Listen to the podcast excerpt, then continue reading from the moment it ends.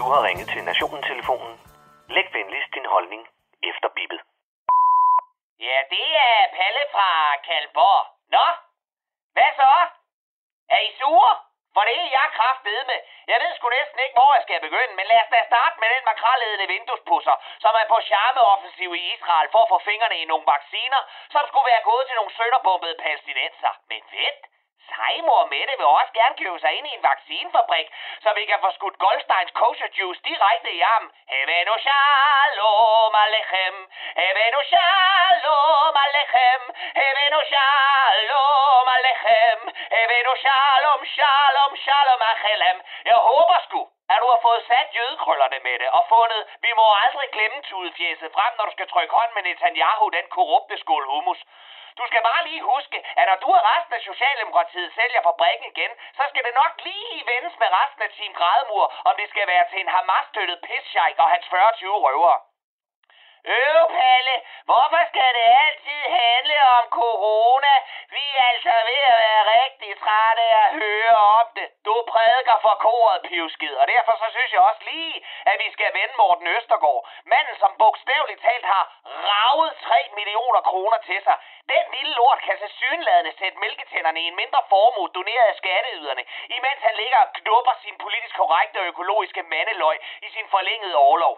Jeg vil som altid skrub på partifarven, men hvis de der røvhuller inde på borgen ikke snart nedjusterer deres lukrative fratrædelsesordninger og tårnhøje pensioner til dem selv og deres forpulede afkom, så begynder den menige vælger skulle at vælge dem fra. Nej, vent lidt. Nå nej, jo ikke. For danskerne, de er nemlig mere travlt med at blande slik og stemme på det ligegyldige ukrudt af den danske ungdom videre i X-Factor. Vi har de politikere, vi har fortjent, og så længe vi bare ser passivt til, så bliver de folkevalgte ved med at tørknætte de rødhvide numsehuller i kolonihaverne. Jamen Palle, hvad så med vores hår? Øh, det bliver da også længere og længere. Vi trænger sådan til at blive klippet.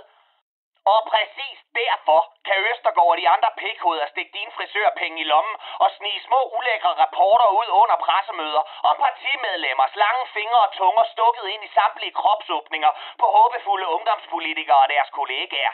Når jeg ser et rødt flag smelle, ja, så er det nok kælderroden, der er blevet slået ind på det hvide lag i et socialdemokratisk teenagepigeværelse. Men vent, der er mere lort i hovedet på herre for perlegrus. For imens vi venter på tvangstestene, så står vi i kø på gågaderne for at bytte julegaver i vores mere eller mindre genbrugte og efterhånden gullige mundbind. Lemmingeflokken af Facebook-likende af møber strømmer ud på den store genåbningsdag for at købe mere ligegyldigt lort til deres coronahuler og for, ja, at bytte tre eksemplarer af den samme Katrine Engberg-krimi, de fik i julegave. Men Palle, det er da dejligt med lidt oplugting i Danmark igen. Nu kan vi se, det lysner. Nej.